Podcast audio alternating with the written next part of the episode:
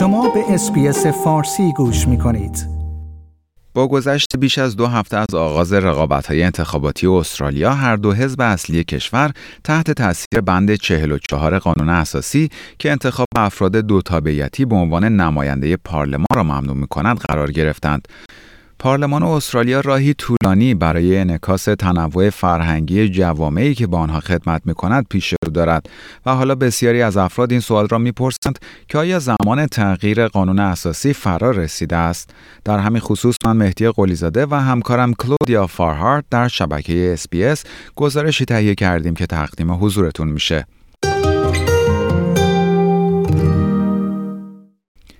پنج سال پیش یک بند 116 ساله قانون اساسی دولت استرالیا را در معرض خطر انحلال قرار داد. بند 44 هر فردی که تابع یا شهروند یک قدرت خارجی است یا مستحق حقوق تابعیت یا شهروندی چنین کشوری است را از انتخاب شدن در پارلمان منع می کند.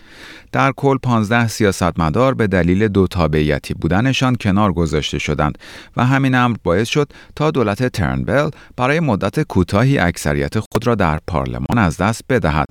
اما پنج سال بعد هر دو حزب سیاسی بزرگ استرالیا دوباره تحت تاثیر این بند قانون اساسی قرار گرفتند و هر کدام یک کاندیدای خود را به دلیل دو تابعیتی بودن از دست دادند.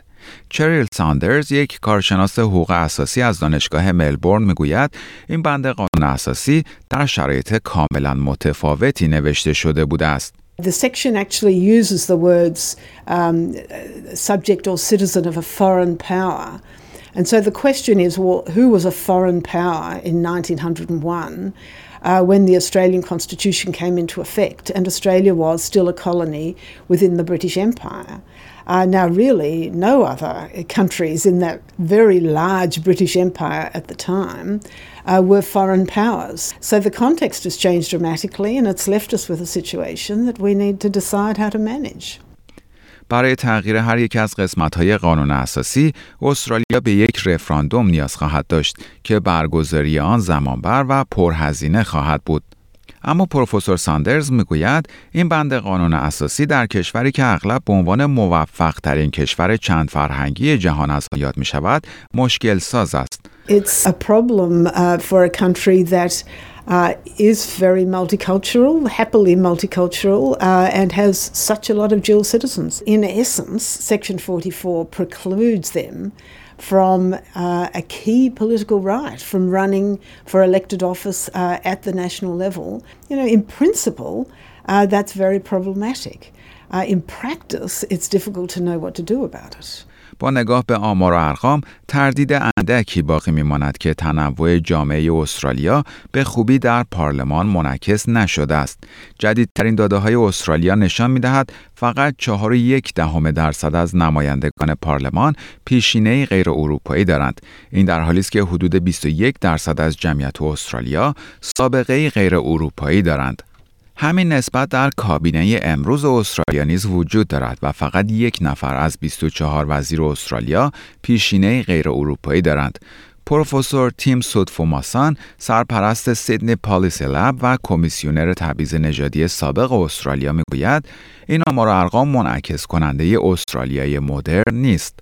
On current form, you'd have to multiply the number of non European background parliamentarians by at least five in order to reach something representing our modern character today. If we don't have a parliament that reflects us, its legitimacy will suffer. It means that those in our community don't necessarily see themselves part of the major institutions that make up who we are.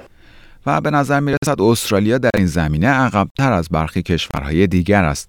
در انگلیس اقلیت های قومی ده درصد از کرسی های پارلمان را به خود اختصاص می دهند. این در حالی است که آنها 14 درصد از جمعیت کل این کشور را تشکیل می دهند.